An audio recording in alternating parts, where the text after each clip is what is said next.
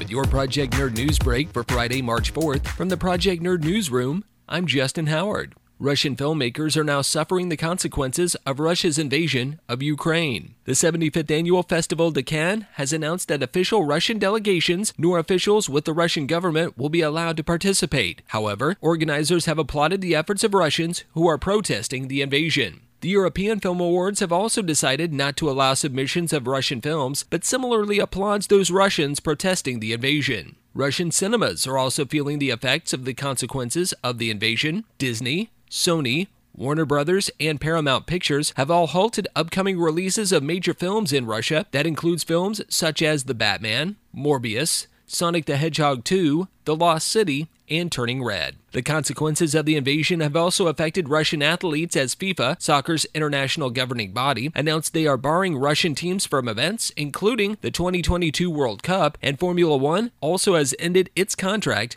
with the Russian Grand Prix. The consequences have also affected Russian concert goers as Green Day, AJR, former One Direction member Louis Tomlinson, rock band Health, and Yungblud have all announced they are canceling performances in Russia.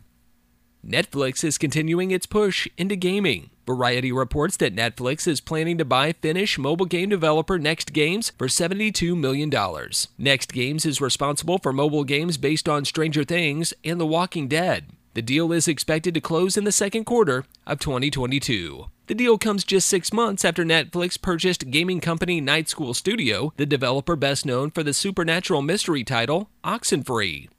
And finally, Futurama fans rejoice. Contract negotiations are complete, and John DiMaggio is back. DiMaggio, the voice of the foul-mouthed robot Bender, took to Twitter on Tuesday simply saying, quote, I'm back, baby. End quote. DiMaggio let fans know that the negotiations were ultimately about self respect and, quote, being tired of an industry that's become far too corporate and takes advantage of artists' time and talent, end quote. Futurama is returning to Hulu in 2023. For the latest in pop culture, visit project-nerd.com. On social media, on YouTube, where you download your podcasts, and don't forget PNTV streaming soon on Roku, web, and mobile devices. This has been your Project Nerd News Break for Friday, March 4th. From the Project Nerd Newsroom, I'm Justin Howard.